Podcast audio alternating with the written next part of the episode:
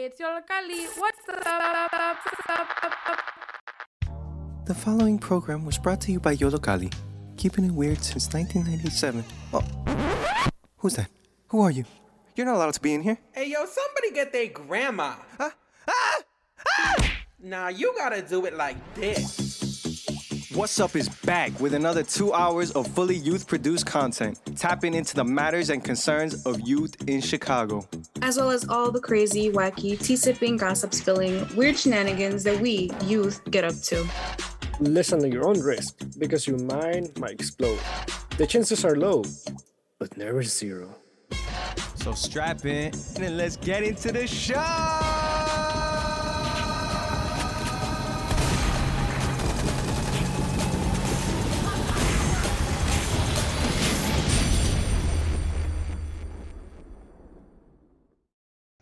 Hi, you're listening to the WLPN LP Chicago 105.5 FM Lumpen Radio broadcasting live from Studio B here in Bridgeport. This is Wattz Up Season 22 with today's show Poli/Talks, Existence, Resistance, and Everything in Between. And we are your hosts, John, Maru, and Alondra. In today's show, we asked ourselves, why is everything so political? From who we are to the way we dress, the way we accept people's views, and how we've had access to knowledge of politics, and how we discuss it. We'll explore some examples of inequalities in our neighborhoods and in the LGBTQ plus community, how we react to them, and some forms of resistance that we as youth are impacted by every single day. You will also hear an interview with Nicholas Joy from Pilsen Alliance and learn about the joy as a form of resistance. We created this episode to make politics more accessible and digestible. When we talk about politics, it can often make us think about government, laws, policies, and so much more that we don't know. But politics is everything from who we are, what we see every day, the media we consume, to where we live. So, right now, we're going to talk a little bit about these intersections and how politics affect our everyday lives like I said, sometimes it can be a little intimidating. And so we're hoping that this episode breaks that barrier. Um, with us now, we have Maru and John. And just a couple of questions to get us started. What do you guys think when we when I say politics? What I would say by politics is when I would normally say I by politics, in my opinion, I would think of questions such as what do we think? How do we personally react to it? How do we actually view it? And what's our personal opinion on it and not just something that we heard and interpreted?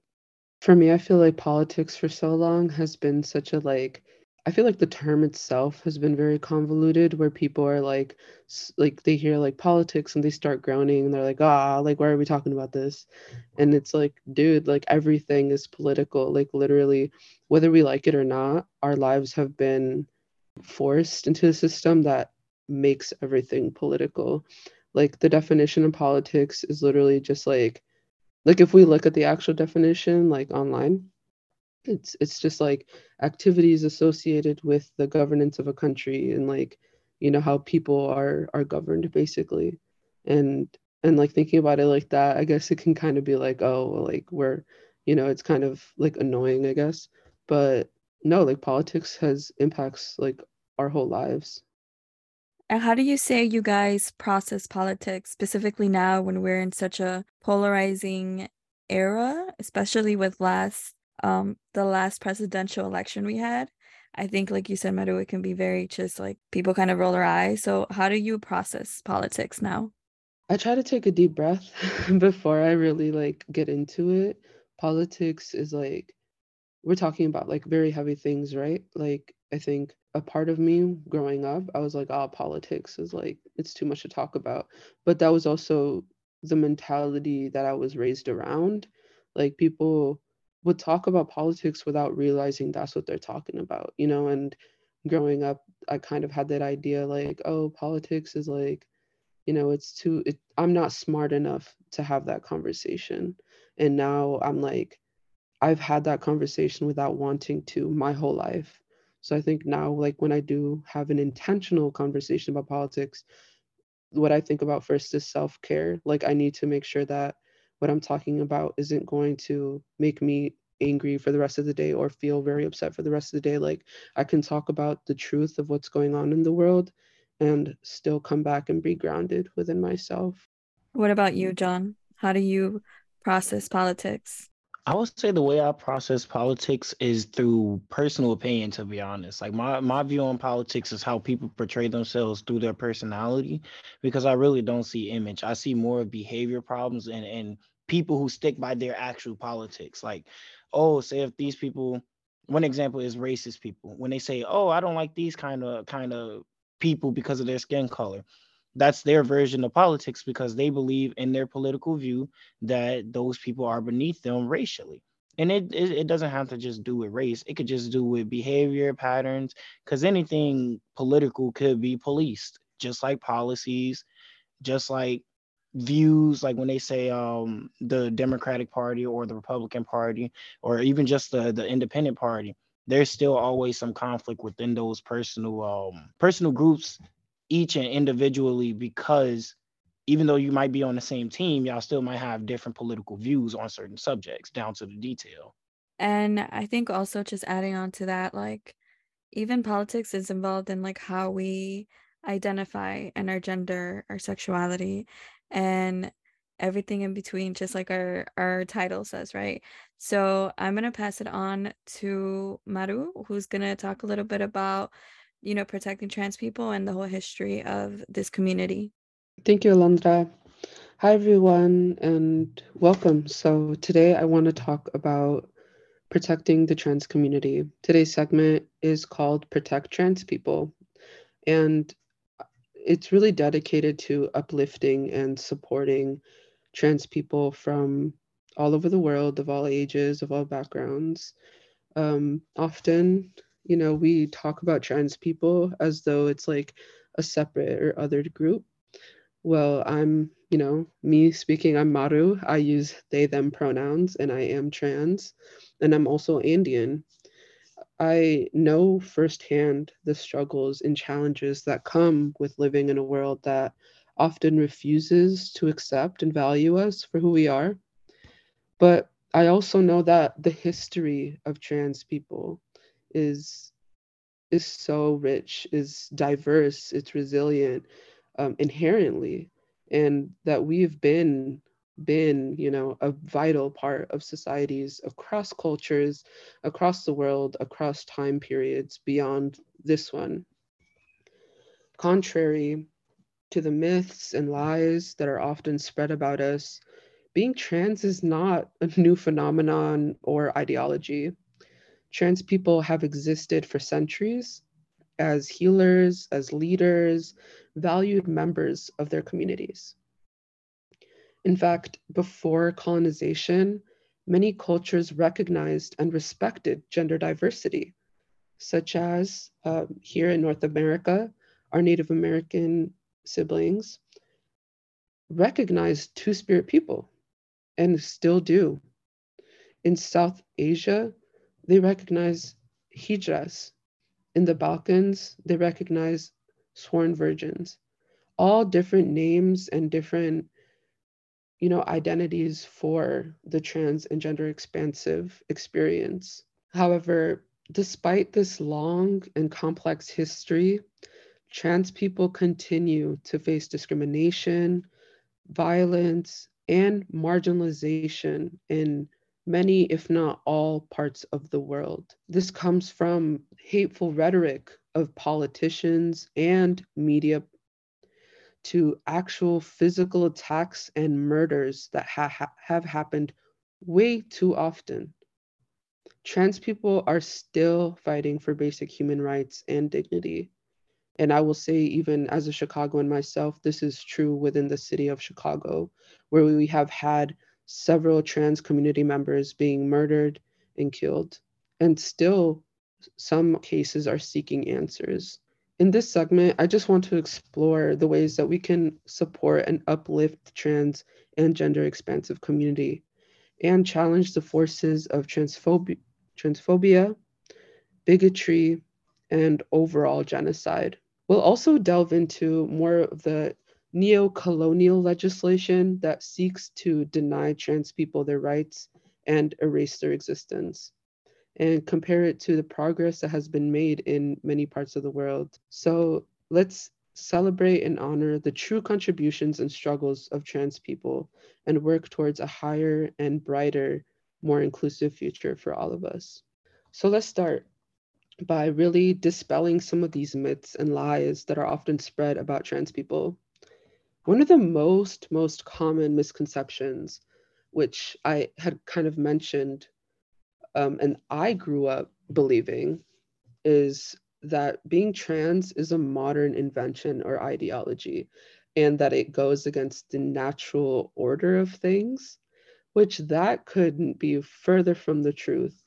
As I said earlier, trans people have been around for centuries, and there are countless examples of gender expansive, gender diverse individuals in history and mythology.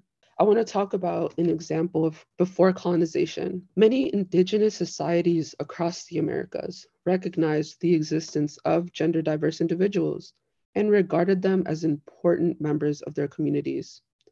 Among the Quito people of what is now Quito, Ecuador, there were individuals known as Wambra Huarco, who were revered for their spiritual wisdom and chosen to serve as leaders and mediator, mediators in disputes. Similarly, among the Inca people of what is now Peru and Ecuador, there were individuals who were regarded as possessing both male and female energy and entrusted with important spiritual and ceremonial roles. These examples demonstrate the diverse and respected ways that gender diverse individuals were honored in pre colonial societies across the Americas. It is crucial to recognize and honor these histories and resist the erasure and marginalization that colonialism and imperialism have brought upon gender diverse communities. I want to talk about my my own personal experience coming from these regions. I'm Ecuadorian and I say that I'm Andean specifically. I grew up not knowing my own history or even realizing or knowing that trans people existed in Ecuador. I grew up believing or you know believing that I was a woman or I was a girl and it wasn't until I was about 18 that I could truly come out as a trans gender expansive person. As I had said before, I use they them pronouns. So specifically, I don't adhere to a binary. I'm outside of it. And until I could do my own research growing up, I would not have known that this existed or that I existed before me today. I wouldn't have known that I have had an- trans ancestors in the Andes. I wouldn't have known that this isn't a new thing and that I am not like coming from just a new ideology that my that who I am is truly has truly been passed down from past trans ancestors before me. But I also want to point to the fact that me not knowing these things, me not being told these things growing up, or being educated about trans people, even from my own family, is an example of genocide continuing from pre colonialization to now.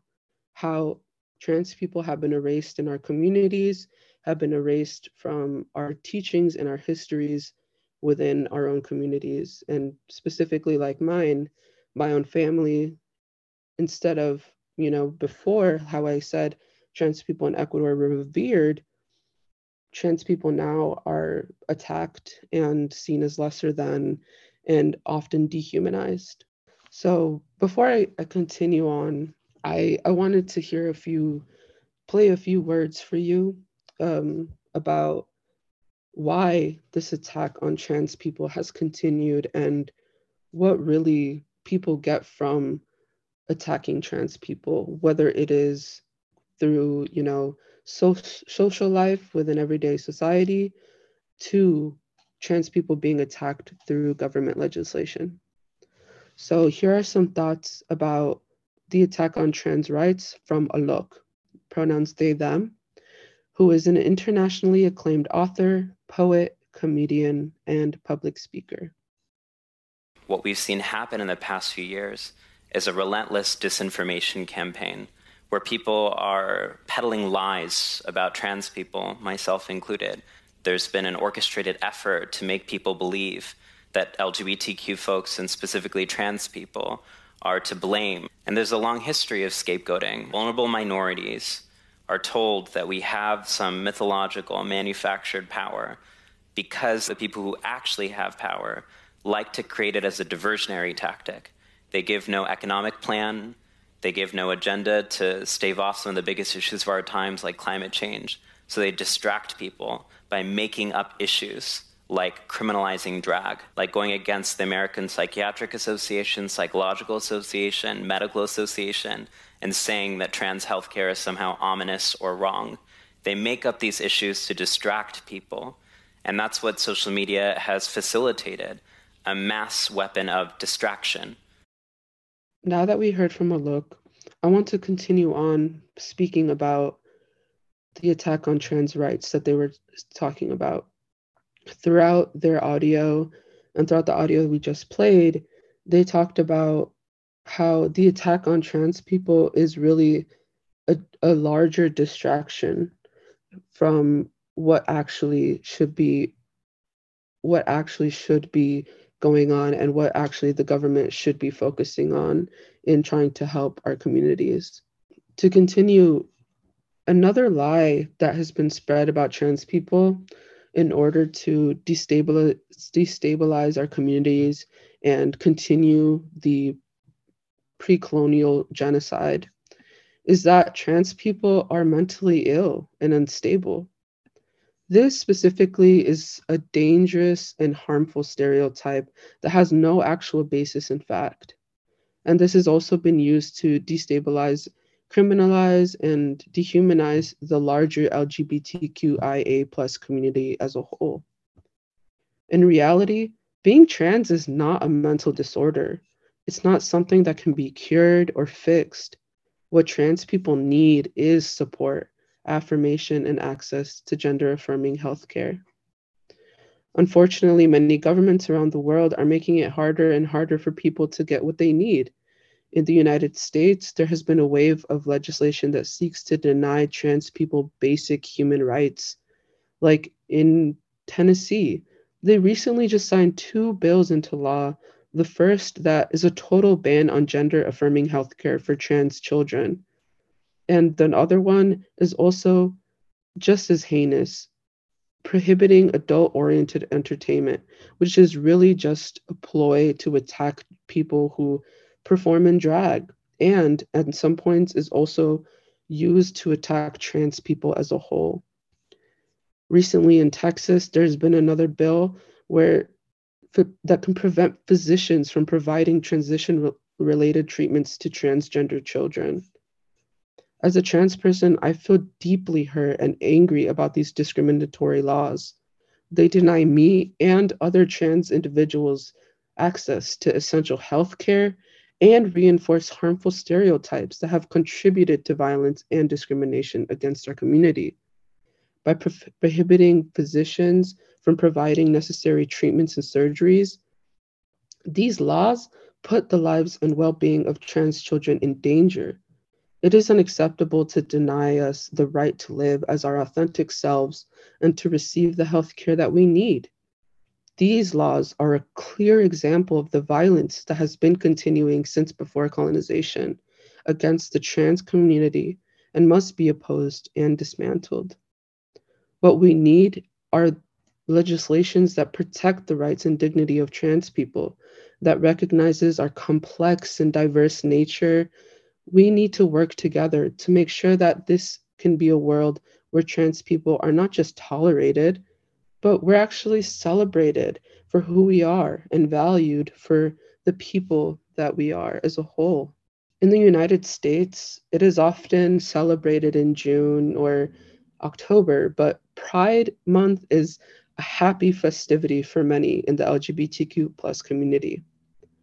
But many, what many do not know is that Pride, the Pride movement in the United States, owes its existence to the tireless activism and advocacy of trans women of color. specifically Marsha P. Johnson and Sylvia Rivera, two trailblazers who were instrumental in the Stonewall Uprising of 1969, and which was a pivotal moment in the LGBTQ plus history that has marked the beginning of modern LGBTQ plus rights. Both Marsha and Sylvia were, both, were Black and Latina transgender women who were at the forefront of this movement, fighting for the rights and recognition of all marginalized LGBTQ people. Their leadership and bravery laid the foundation for the Pride movement we know now, and their legacy continues to inspire and guide our fight for true equality and justice for all members of the LGBTQ plus community. And it's essential that we honor their contributions and ensure that their stories are not erased or forgotten, like so many communities and people before them and before us today. So let's all just do our part to protect and uplift the trans community. Let's challenge the lies and stereotypes that are used to justify discrimination and violence against trans people. Let's do the work towards a more just and inclusive society for all. And this isn't just starting with knowing people's pronouns, that is the beginning of everything. This is actually doing the research, doing the internal work, doing the challenging work that trans people have done every single day of our lives. Historically, colonizers and imperialists have sought to erase and undermine the cultural t- traditions and practices of indigenous peoples including those that recognized and respected gender diverse individuals. This erasure and marginalization of trans people is not just a historical phenomenon, but continues to this day in the form of neocolonialism. We must recognize th- that these violences have continued on, and we must recognize that it is up to us to stop it. Together, we can protect trans people and create a world where we can all thrive. So, to close out, let's hear some powerful words from our trans ancestor, Marsha P. Johnson. Let her words be a reminder that you and me, we must continue to fight on for each other. Why are you here today? Darling, I want my gay rights now. I think it's about time the gay brothers and sisters got their rights, and especially the women. How, how will this affect you and your job? Darling, I don't have a job. I'm on welfare. I have no intention of getting a job as long as this country discriminates against homosexuals. Thank you, Maru. That was very informative background on trans history. And now I will explain everyday gentrification. In this spot, I'm going to explain how gentrification is, expl- is affecting every everyday people with data, evidence, and examples of ex- oppressed gentrification and just everyday information of being aware about it. What is the definition of gentrification? Now, the real definition of gentrification on Google is gentrification is the process whereby the character of a poor urban area is changed by wealthier people moving in, improving housing, and attracting new businesses, typically displacing current inhabitants in the process but it also means the process of making someone or something more refined, polite, or respectable. How is it affecting people? We're always aware of how we do it and how we see it, but do we actually do anything about gentrification? We ask the questions, but do we take initiative action to resist this process? To answer those rhetorical questions, we need to find them in our everyday living and how we ignore this process until it catches up with us. From improving housing to making something more refined, such as neighborhoods that's being cleaned up, what we can do about it isn't really an answer. It's more about an action.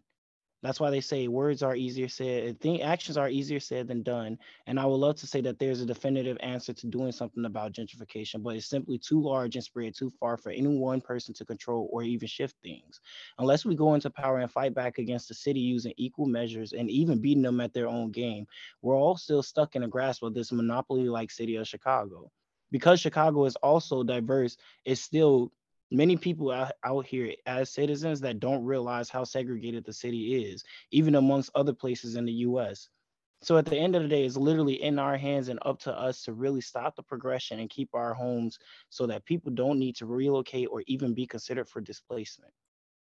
You are listening to WLPN LP Chicago, 105.5 FM Lumpen Radio. This is Wattz Up Poli/Talks, existence, resistance, and everything in between. We are going to take a short break and be right back.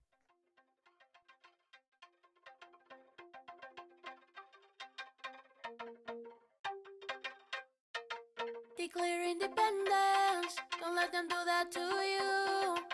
Declare independence. Don't let them do that to you. Declare independence. Let them do that to you. Start your own currency. Make your own. Protect your language. Hi, everyone. We're back.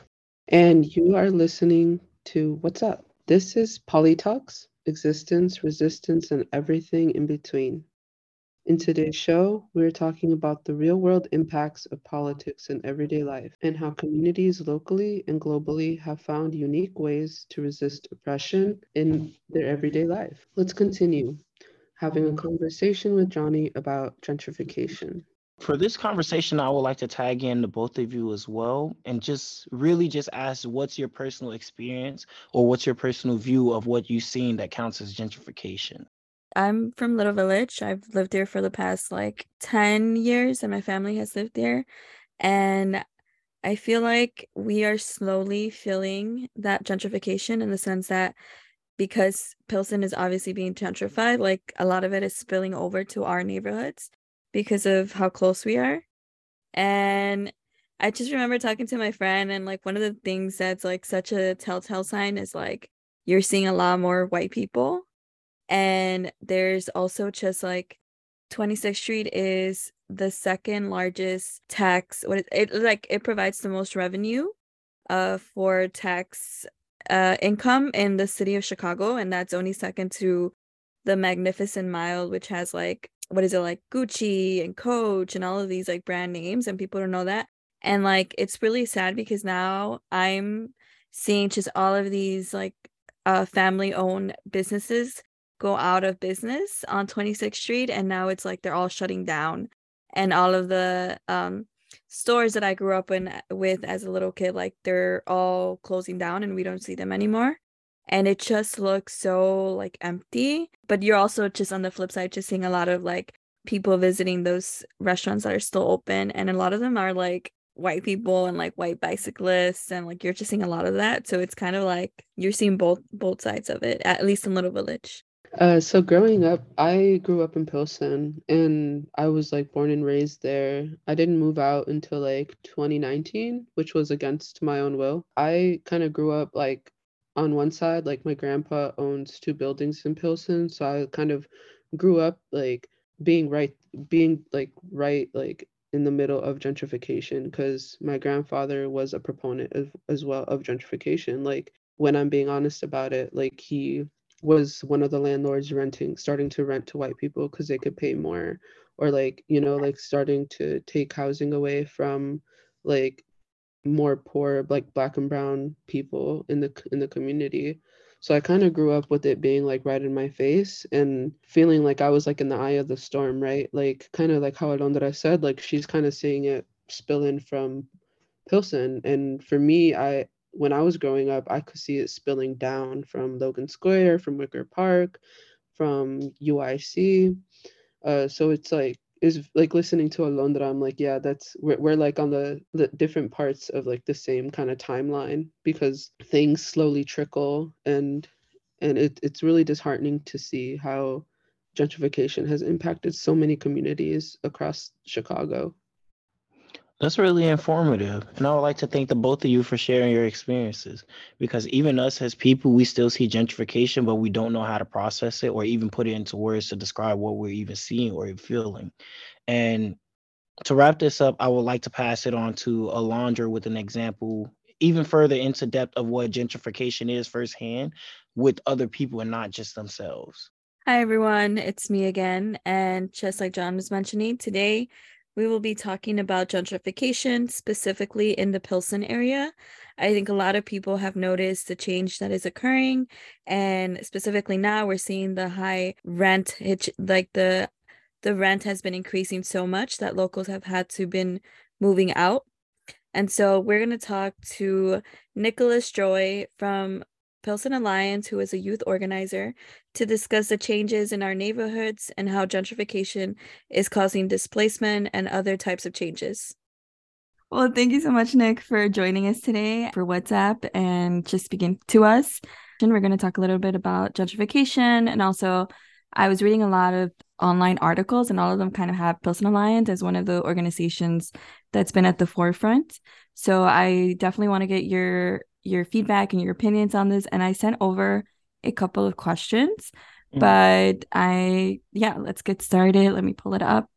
So can you tell us a little bit about what Pilsen Alliance is and what you guys, your mission? Uh, yeah, so Pilsen Alliance actually started. It's probably because it's popping up in so many articles. It's because they started in um, Casa Aztlán in like 1999 or something. Yeah, I think 1999. And yeah, it started around organizing around like gentrification and immigrant rights. And I mean, like that's kind of crazy, but like gentrification has been happening since like the 60s, really. Like, so, and especially in Pilsen. So, yeah, so Pilsen Alliance kind of came in and comes in more so from like a community based form of action. You know, like instead of like providing, like, let's say, like a resurrection project or other places, like providing a certain type of resource, Pilsen Alliance is more so like community organizing based. So, like, making sure that like tenants and like people like renters, all of that, like uh, homeowners know like the rights that they have, um, and also are organizing like in a united effort to like push back against like you know um like right now with 18th and Peoria a lot where it's like an empty lot that we're like fighting for like complete affordable housing making sure that like the whole community no matter like what what their status is like even if you own a house or even if you know you're homeless that you will have like a say in what like the community is doing with housing.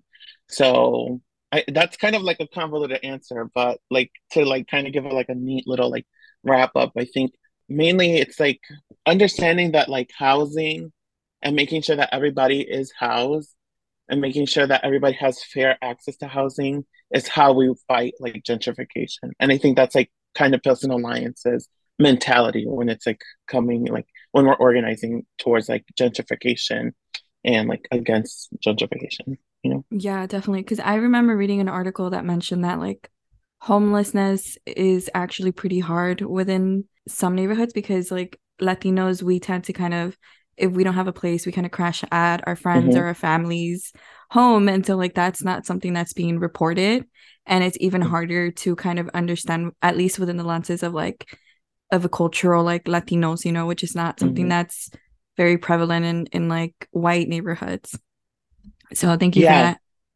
yeah uh, sorry so, no go for it go for it yeah just, yeah like um that's a really good point and i think too like uh, even if we look at like 18th and Peoria or just any like affordable housing, like the importance of having affordable housing being more than like a two bedroom to be like actual like family mm-hmm. home family apartments or family homes or whatever is because of that reason like you'll live with your grandma or you'll live with like your Theo and your Thea like for three months and then like like you said like homelessness isn't like it doesn't and manifest in the same ways as it does in like other neighborhoods you know exactly um, so yeah that's a really good point mm-hmm.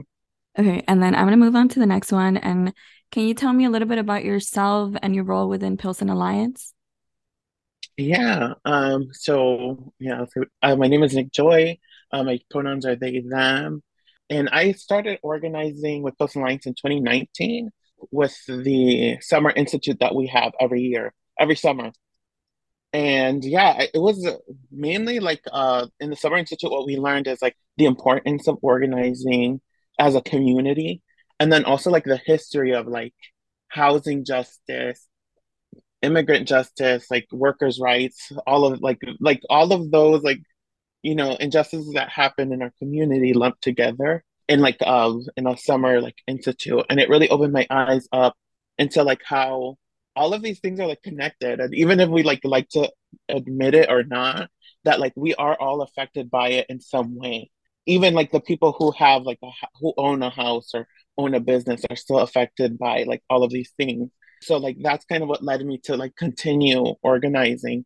And yeah, I've been organizing since then. And like the great thing about like our model is like kind of like allowing for future leaders to kind of like grow and like expand and and like get into the roles of like organizing and you know even if they don't do it here it's like just um like building those tools um with them and for them is like really great. So i think that's also why i took on the role of youth organizer in 2021 we we now at Pilsen Alliance have like a seven out of 10 seven out of 10 of our board members are youth. So it's also i think like in 2020 and it was brewing before that but i feel like um you know young organizers really like started to become more involved. And like we saw like a huge like resurgence and like just you know people like organizing and like you know really like being down for like you know fighting all of like you know this system and all of that. So yeah i think more so my role is like just fighting the fight with people younger than me and older than me as well um, but making sure that they have the tools to do the fighting. Like simple terms yeah. Yeah no i love that. And then i'm gonna follow up with what you said because i think it's so interesting. You kind of mentioned that seven out of ten of the board is youth. Have you noticed that difference between like the younger generation versus the older generation? Because i feel like every time we talk about gentrification like depending on the person like what their like generation is like they have very different thoughts on it. Like have you experienced that? Yes yes. So uh, yeah that's a really good point. And not to get too into like our like the drama that happened at our org because of that cultural difference between older and younger people it's just uh, it's like so prevalent in like almost everything.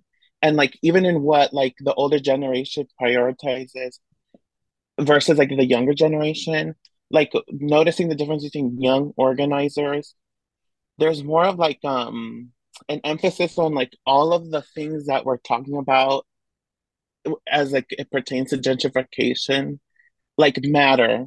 Some things might not be more urgent than others but it all like needs to be said. So like the not ignoring that like there is also like intersections between race skin color you know, gender expression, gender identity, uh, class, all of like those things that are intersecting matter in the conversation. And I feel like uh, the younger generation of organizers understand that more than the older generation.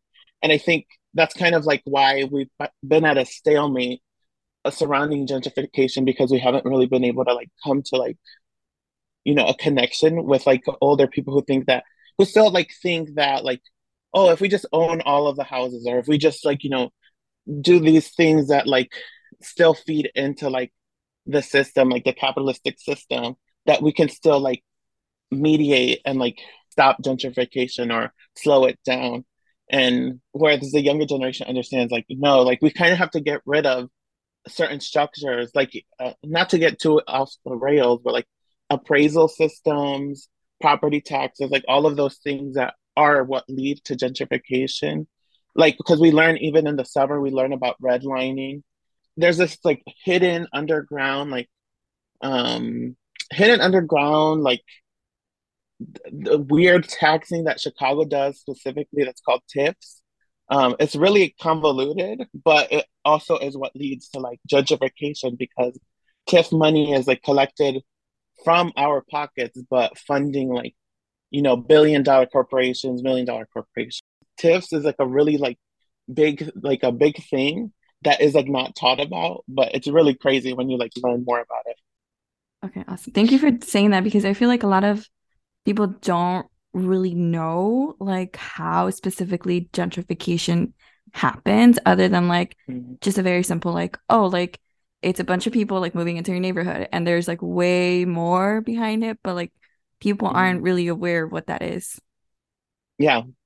Yeah, I totally agree. I even think like even when people say, well, they're Mexican and they're still moving in, it's like, well, yeah, like it doesn't matter. Like the, it's not about like, oh, like a rich white person moving in versus a rich uh, Mexican person moving in. It's like the effects of gentrification still happen with a rich Mexican coming mm-hmm. in and buying a house, you know? So it's like, it's really complicated, but we again, I feel like as organizers in general, and I think historically, we've always wanted to like push like those conversations, like nuanced conversations to the side so that we can like solve the solution. What would you say mm-hmm. is gentrification? Oh, yeah. Gentrification, I think, is it's the new form of colonization. I'll say like that, like at like mm-hmm. a simple like term. It's how, you know, a white colonial system learned how to adapt to like a modern world. Um, so if you think about like gentrification as colonization, you can look at like when Christopher Columbus or whatever, all of those people came over here, they're like, oh, this land is nice. Like, this is where we want to be. This is like, oh, they have trees, they have like nice food Mm-hmm. here. Um, so much culture, right? But it's at, but like to make myself comfortable, I'm gonna, you know, make this plot of land mine. I'm gonna make it look how it looks in Europe. Like, I'm gonna do all of those things. And I think gentrification ultimately at its core is how, like, you know, capitalism keeps colonizing and keeps overtaking, you know, communities and like specifically about like communities of color. I think like because gentrification has happened since like, you know, since forever. Like, and it's not even like these communities like Pilsen or communities like Humboldt Park and all of that uh, weren't even like communities originated by you know Mexican people, Puerto Ricans, Black people, all of that. It was originated by like European col- colonizers, but because we were forced into the inner cities because of smog and environmental racism and injustice and all of that, that we've had to like adapt and make these like really like environments like our home, and that's why we get murals, we get you know churches you get all of these like like beautiful things that we adapted to our community specifically getting overtaken you know again for a second time you know Right. yeah And then a follow up to that is like specifically within Pilsen, because we're, we're talking about Mhm. Pilsen, it's been affected. Yeah. How has gentrification affected Pilsen now? yeah so i think one of like one major thing is like the money. Like everything costs like insane amount of money like property taxes food. Um like i went to family dollar the other day and it was just like like this is so expensive. Like why is a freaking pack of chips like five dollars? But that's Oh, also wow. inflation. Yeah that's inflation but like it's like wow like this is a lot of money to be spending on a, a basic need. Like yes chips or even you know i don't know anything is a basic need. Like if you need to eat you need to eat. Um but yeah that's the main thing is like things are getting so expensive in pilsen. And the biggest thing too next to that like shared is the loss of culture.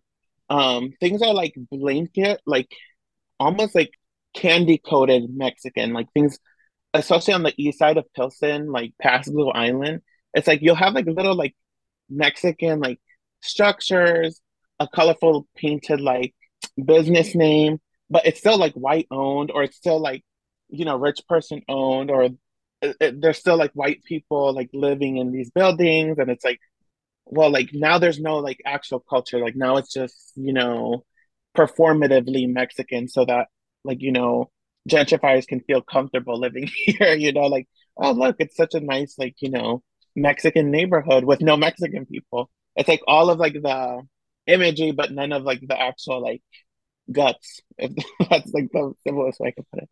No, that makes sense because I feel like it it's like counter what is it counterproductive where it's like you're literally displacing all of the actual like Mexican families and then you're saying my business is like is like the aesthetic of Mexicans. And and then, like I've I've Mm. seen that and I've like seen restaurants pop up that are like Mexican inspired and you're like Mhm.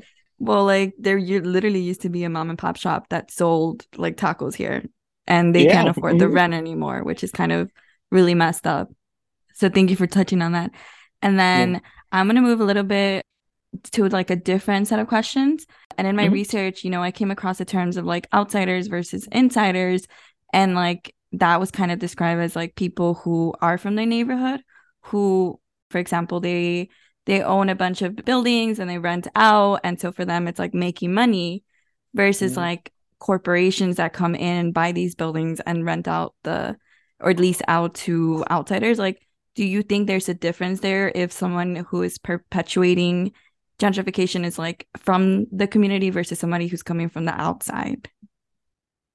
Yeah, I think the difference for me is like it's more wicked when not to be dramatic, but it's more like wicked when like um like people from our community do it. But it's not their fault. Like that's the function of our housing system in like Chicago and in America, period.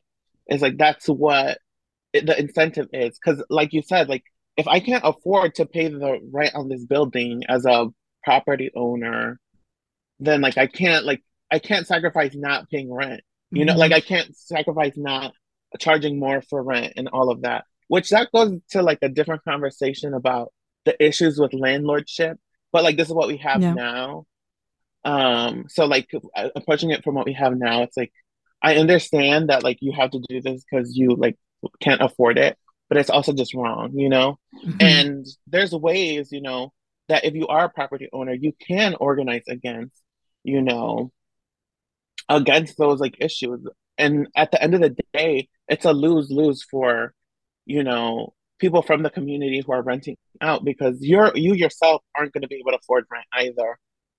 And eventually you'll get kicked out too. Your properties will get bought out by a bigger corporation, bigger developers. Um, and that's again like and I kind of like that's kind of like if I were to see like or talk to um a person from the community who has properties, it's like, well, you can't like sit idly by right now because it might be good for you now, but at the end of the day, if this if Pilsen gets bought out by like a bunch of white people, it's gonna be a white community. So no matter how like much money you make as a Mexican, you'll be forced to like leave too because another point of like the reasons why Pilsen is a Mexican community, you know, um, Humboldt Park is like a you know Puerto Rican community, or was is because like you see community like with the people you share community with. Like if you're Mexican, you'll go to a place where there's other Mexicans from like your town or from around your region and all of that. So yeah, like that's that's unavoidable. Like if you you can't like escape your culture even if you wanted to, you know. I don't know. That was kind of a rant, but no no yeah. go for it no Mhm. and um I you touched a little bit about the intersections and specifically like the race aspect of it but I think something that when we when I was growing up something that really came up when they were like oh like these white rich people are moving in they're like están mejorando you know they're bettering they're Mhm. improving the neighborhood like what comes to mind or what do you think that means specifically when people say oh like they're improving our neighborhood Um, I think it's like that need for like it's everyone's inherent want and desire for to be safe, right? And to be like not like at risk of anything and like at risk of like your kids being killed or like you know your kids joining gangs or stuff like that. But I think that like approach and that view is like it's not it's it's kind of like flatlined like there's not a lot of like depth to that point of view it, it's not like looking at like a broad, broad um broad like view and like like really in-depth view of how violence and like all of those things work right? And going back to intersectionality like if you are a darker skinned mexican person or indigenous person or black person you're gonna be policed more. So so if we put that like anywhere you go you're gonna be policed more. And when you get policed more that leads to more you know lack of community lack of people being together. More violence happens when there's more like policing happening. So like yeah like it's bettering the community for the people coming in not for the people there. Like you're not going to be able to even afford living there. So i don't know why you're happy that the violence is going down because you also are leaving to the places where the gangbangers and all of the violent people are going so you're just doing the same thing in a different place so yeah i, I don't i understand that view but i feel like that's such like an old old school like way of thinking because now we know like what gentrification really i don't know if all of us do but I feel like we have a bigger understanding as a community that gentrification ultimately just displaces people, even if it were to solve violence, you know? Mm-hmm. No, definitely. And then Mhm. a follow-up to that is like, who benefits from gentrification, if any, and who is harmed?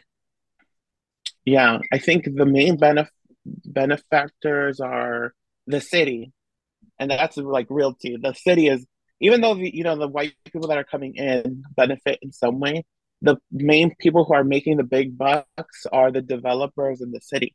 They're the ones, you know, creating Mhm. agreements with each other to put up these big, like ugly gray houses and gray apartments, you know. Facts, yeah. Um, yeah, mhm, And they're making the most profit from that.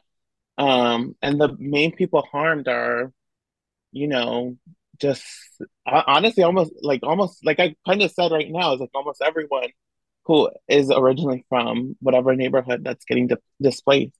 So, and it and it leads like from the bottom up. So it's like first it's like, you know, the most marginalized people to the least marginalized people in that group. So yeah. You're listening to WLPN LP Chicago 105.5 FM Lumpen Radio. What's up?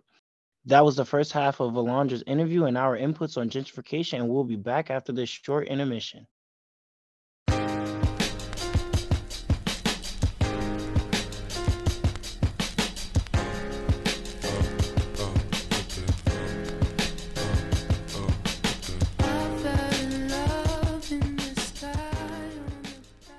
Hi, everyone. You're listening to WLPN LP Chicago 105.5 FM Lumpen Radio. This is Wattz Up, Season 22, with today's show, Poli/Talks Existence, Resistance, and Everything in Between. My name is Maru, and I'm joined by John and Alondra. In today's show, we asked ourselves why everything is so political, from the way we dress to the way we accept people's views and how we have access to knowledge of politics and how we discuss it. We have explored some examples of inequalities in our neighborhoods and in our LGBTQ plus communities, how we react to them in some forms of resistance that as we as youth are impacted on our everyday lives. You have listened to some of our own remarks about resistance, trans history, and empowerment. In this second half of our show, you will continue to hear our interview with Nicholas Joy from Pilsen Alliance and learn more about the joy of resistance. Yeah, and I think that's nice. you kind of mentioned it at the beginning, but it's like everyone gets affected, not just if you're a renter, but also if you're a homeowner. Like, and I Mhm. feel like for a lot of people, they don't really understand that. They're like, oh, well, my parents or I own a house, so like we're good. Mhm. Is that not the case? Like, how how does it like jump from that? If if you can explain a little bit. Yeah. Again, like I don't, well, if somebody's saying like, "Oh yeah, my dad owns the house," like, yeah, girl, you probably don't pay the bills because the bills are like a real thing. Like you know, electric bill, like light bill, all of those things. Property taxes is the biggest one. Like the amount of money you're spending on property taxes. Yeah, your dad could have bought that house for 25k in 1995, but now he's that house is technically worth 1.5 million, 2.5 million, and now he's gonna have to pay taxes based off of that 2.5 million that he does not make at all.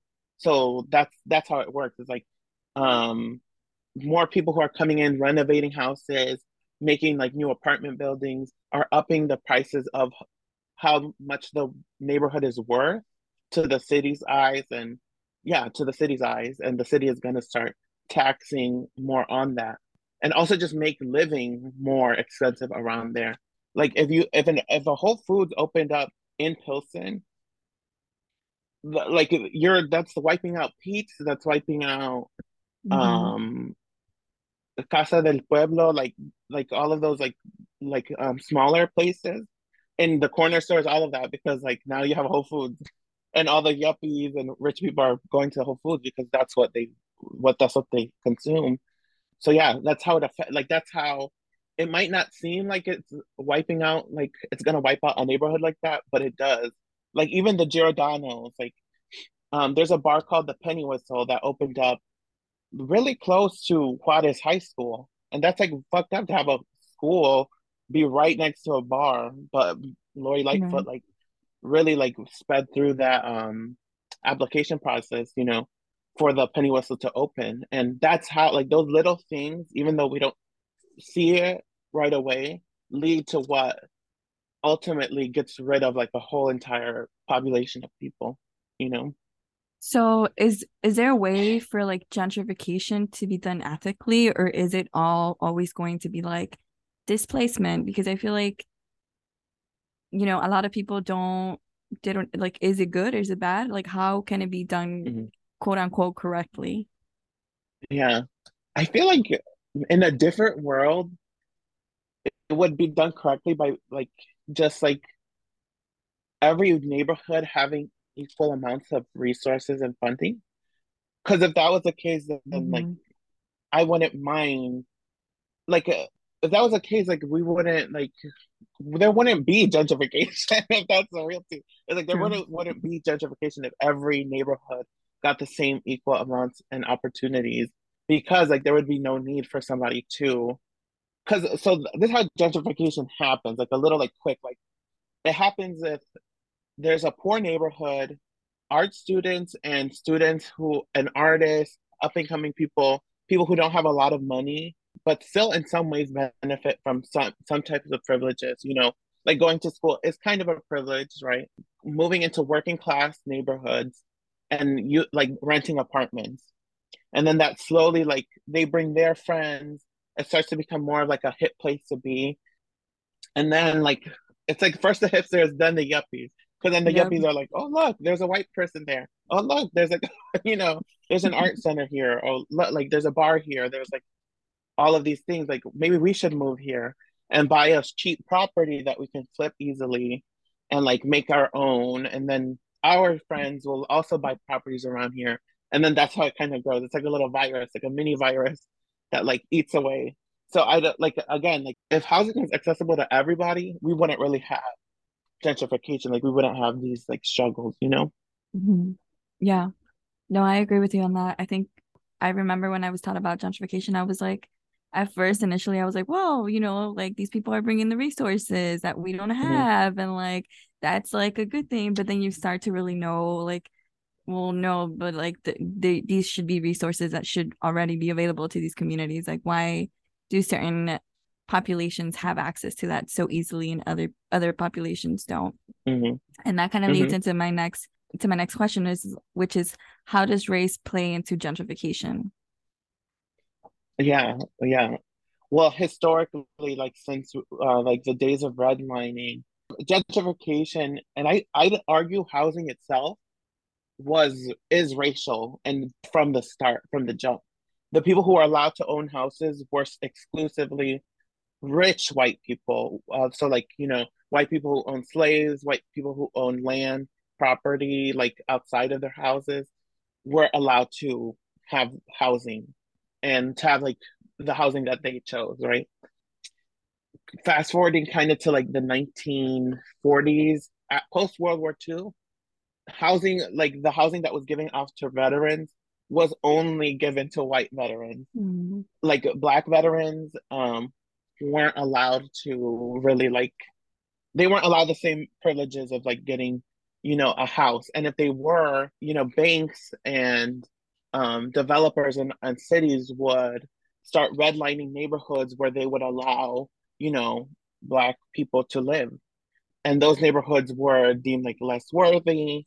They weren't approved for as big of loans so that they can even buy a house. So that's how you create that like generational, you know, that generational downfall. Because if you were born in a redlined neighborhood, you wouldn't be able to buy a house outside of that if you couldn't afford it like completely, right? Like if you couldn't afford like to take out a twenty five hundred dollar loan or whatever at the time. And for Mexicans, I think because we were used for so much labor uh, throughout like uh, the history of America, and like constantly sent back, like they would bring like Americans would bring Mexicans here to work while like they were at war, and then like throw them back into Mexico or not, some not, but like most, like a lot of them did. And so that they also redlined for Mexican neighborhoods, you know, in LA, Texas, all of that. And I think, again, all of that, like to say, is that housing itself and the way houses are appraised, the way houses are valued, the way houses are built are all racial. Where they're built is racial. Like if you look at all of the uh, communities of color in Chicago, the reason why they're on the south and east and west side is because that's where the factories were. And you know, one the laborers were mostly mainly, you know, black, Hispanic, and of course like Irish and all of that. But like the ones who were, were able to like move into Naperville and all of like these suburbs who could afford it went there. And the people who couldn't, you know, were like purposely cast out of those neighborhoods. So yeah, I, I think gentrification is a racial issue and housing is a racial issue. Yeah, thank you for explaining that because I like I didn't connect the dots, you know, and I'm mm-hmm. someone that like went to college and like worked on mm-hmm. so many organizations and I'm like now that you're saying it this way, I'm like, wow, like this makes so much mm-hmm. sense because like yeah, there's that undertone, but I feel like people still aren't discussing it as much. Maybe intentionally, maybe not intentionally. I, you know, who knows. But then going off of that, and let me know if uh, you're familiar with the term, but can you tell me a little bit about reverse white flight and how that's been affecting inner city neighborhoods and how it will be affecting inner city neighborhoods? Mm, okay, yeah. So like reverse, like being like them coming back. so yeah. yes. think... So are are you familiar with? Let me just. Uh, I should mention. Yeah, yeah. Okay. So like reverse white flight, it's kind of like this notion that, like you said, like it's again white rich mm-hmm. people coming back into the city whether it be because they you know it's very cultural it's art but also because it's becoming more affordable. And so you're mm-hmm. seeing like waves of people move back into the city not just in the city of chicago but like atlanta is like one of the cities that's being impacted a lot california also mm-hmm. texas. So like there's if you look at the census numbers there actually has been a huge increase within those cities. And so, like, my question is, how is that going to affect the neighborhoods, for example, like Pilsen and maybe even Little Village in the future? Yeah, I mean, yeah, Little Village is already feeling it, you know? Mm-hmm. Um, it's again, it's not like hopeless, it's not a hopeless issue. There's things that we can do to like remediate those like that impact but ultimately if like there isn't like much done about it it is going to force us all back back somewhere. I don't know where. But you already see it. Like you already see specifically my neighborhood of it's lo- be, below west lawn. So it's called ashburn. Um there's a lot of puerto rican people now um more black people and more mexican people. And it was already a pretty mexican neighborhood but like as you can see like the effects of gentrification in like Humboldt Park, Pilsen, all of these people are being pushed to the outskirts of the city because you know there's there's um offices in the city, there's more access to like transportation, all of that, all of these like luxury things now, unfortunately, mm-hmm. are like more accessible in the city. And again, yeah, so that reverse white flight is going to push everybody who's living in the city out and to the suburbs to you know the outskirts of the outskirts of chicago which are away from the resources so i feel like if we push like that idea to people that if we get pushed out it's pushing us out away from like things that we need you know cities are built to, to be central and to be like easily accessible for people and if we don't have that then we don't have walkable grocery stores we don't have walkable libraries, all of that, parks, all of that, you know. Yeah. Yeah, and that's that's an interesting point because I feel like beforehand we had this notion of like if you live in the suburbs, you're good. Like you have all these resources, mm-hmm. like you're, you know, you're upper middle class. But now mm-hmm. thinking about it, you're like, well, but what about these resources? Like we, you know, some people don't have cars. Like how are you gonna mm-hmm. transportation mm-hmm. in, in the suburbs? Like it's basically impossible. Yeah. So, yeah, and and the suburbs aren't like they were very recent. I think neighborhood was made in the 80s or early 80s or something like that. Like mm-hmm. the suburbs, a lot of the suburbs aren't even like I, am I'm, I'm gonna say real and like a way that it's like not like it's not uh, old. Um, so all of these houses are deteriorate deteriorating. All of these house there's like lack of lack of water, tons of flooding because they don't have central water in the suburbs. So they're getting all of their water from Lake Michigan. And that's that costs a lot of money. That costs a lot of maintenance. So again, as you can see kind of how like devious, you know, like gentrification really is. If you're trying to push, you know, all of these marginalized people to like these places that are harder to fund and harder to like upkeep, like at the end of the day, like we I can see like what they're trying to do, you know? Yeah, no, yeah, I didn't I didn't know that. Mhm. But it makes it makes so much sense, like that whole pushing of like what are we gonna do afterwards? You know, I mean like that's that's literally the reason why we came into the city and why some Mhm. neighborhoods were formed and now we're forced to do that all over again and lose this sense of community that like we've built basically from the ground up. Okay. And then this is my last question, and you kind of talked about it already, but what are the long-term effects that occur in gentrified neighborhoods? Yeah, I think the long-term effects is um a rise in homelessness, a rise in um crime, you know, a rise in like mental illness, a physical illness. There's yeah, there's so much that like because if we look at it like when like you know Mexicans first came into Pilsen because of like um the displacement actually due to UIC being built and like pushing Mexicans from the UIC to Pilsen, you can see how like even like health wise, like there wasn't like clean streets, there wasn't whereby factories that were still running. Like there's like a lot of like um you know, there's a lot of like violence that happens from like the state and from the government on these communities as soon as we get displaced because we're not seen as like yeah like we're not like valued like how white people are valued like oh like we're seen as violent criminals all of that. We start to get police more.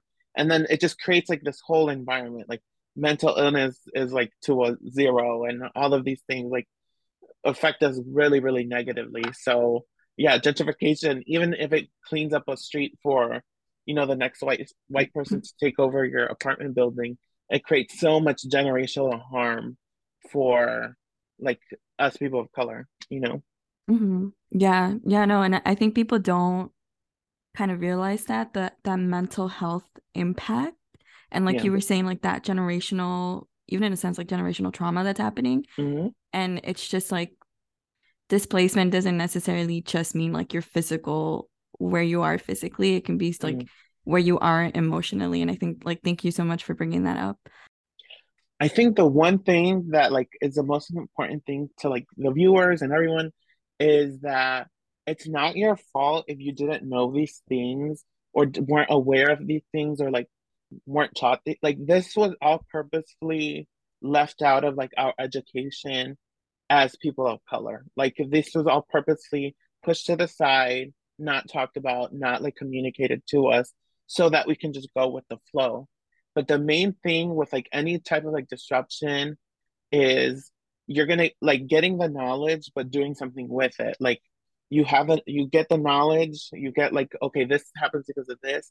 And now with that knowledge, it allows like us as a, com- a community to like really like, you know, like to voice our concerns and voice like, you know, our discontent with like the system. Like it, even though it feels hopeless to like think of all of like these things, like how like how kind of like um negative it's going to impact us and all of that it's not like it's not hopeless. Like there is possibility for change.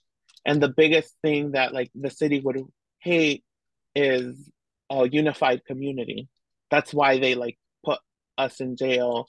That's why they like purposely make us like hate like queer people black people uh, make us hate like a bunch of like different things so that we can like be separated and be like fighting each other instead of fighting the greater issue, you know?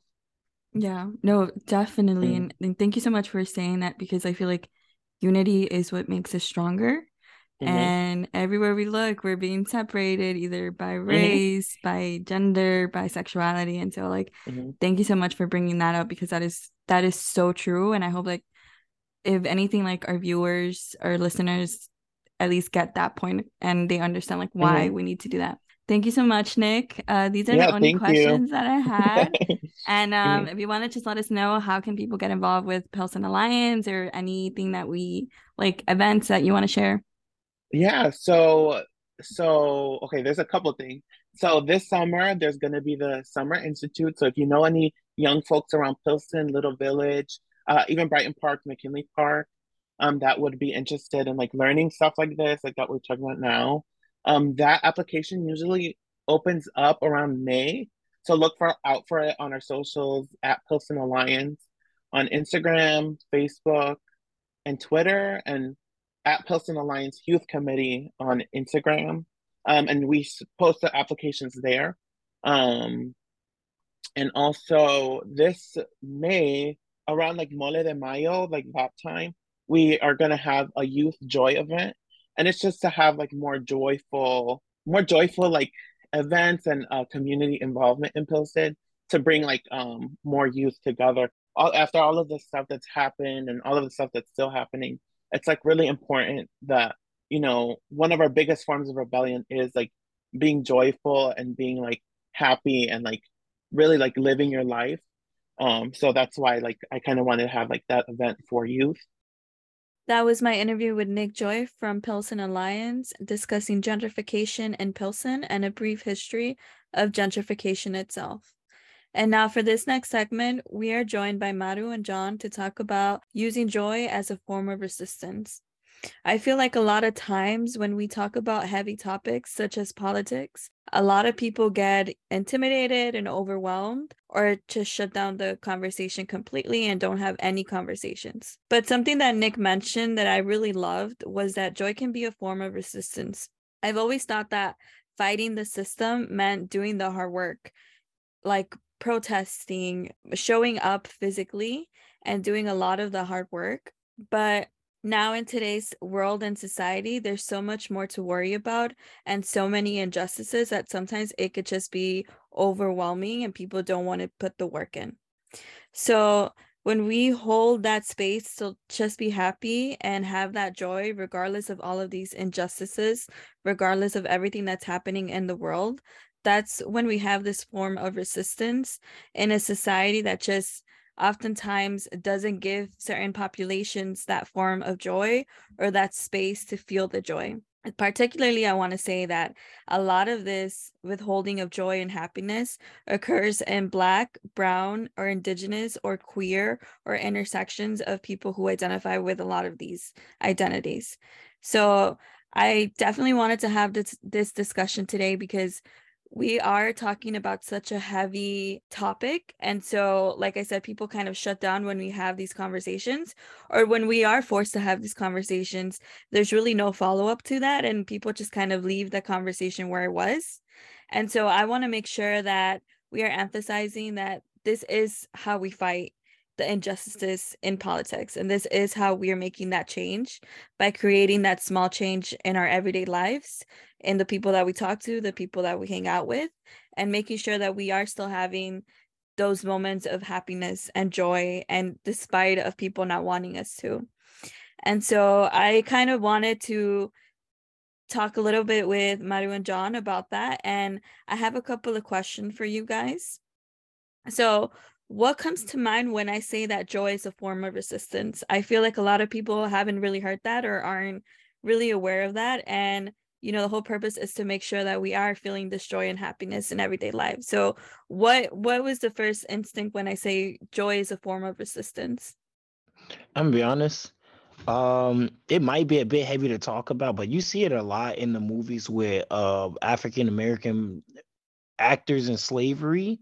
I would say even with the segregation, when they would be like, joy is a form of resistance by singing, clapping, being happy. They would uh, like, I'm not telling anybody they need to go to church, but that's what they their joy and form of resistance was. They believed that white people also believed in the same God. So they were like, you know what? Let's sing and praise our our our Lord where we came from and how he made us. Just stuff like that. Like people were literally singing and clapping and and and, and enjoying being enjoying being themselves while still living while while being oppressed at the same time and it still happens today like with the um like with the cop city that's supposed to be happening in Atlanta and how the protesters were arrested and charged with domestic terrorism. They were literally just protesting. That was about it. And I will also like to hear more about everybody else's opinion on stuff like that too, because it not it doesn't have to just be like singing and stuff like that. To go off of what John said um, about the defend the forest movement in Atlanta, uh, yeah, that that's an example because they were literally having a music festival and the cops came and basically shut them down, arrested like over 20 people on domestic terrorism charges and were like literally pointing their guns at families and children and inside like a bouncy house. Like they were literally just trying to have fun to resist. And for me, this also brings to mind like the No Cop Academy movement here in Chicago, the campaign that was really nurtured and brought by Black and Brown youth across Chicago. Like they were literally like having protests where they played music and sang together and marched on the streets, but they were still having fun together doing it, um, fighting something that is so vital to our lives.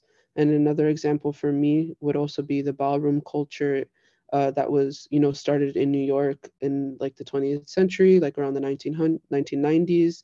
Um, that were like was also founded by like black and brown LGBTQ plus people who you know had to create their own spaces to you know do balls and to like have fun to dress up and to be themselves so i really feel like joy as you know a form of resistance is really like embedded like john said in like just our everyday lives we just kind of have to to look for it and to remind ourselves that it has always been there and then following up on that what is something that you do that brings joy to your life? I feel like especially now we're having a hard time with the pandemic and just everything that's happening around us.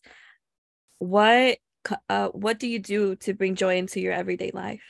I'm be honest, I do nothing. Absolutely nothing. When things get stressful, I go to the lake or I go for a walk and I just sit and I just stop thinking because that's mm. that like going back to that work mode, that work life, yeah, that work life and your your personal life. And I'm like, work life just got me stressed continuously where I feel like I got to take care of everything.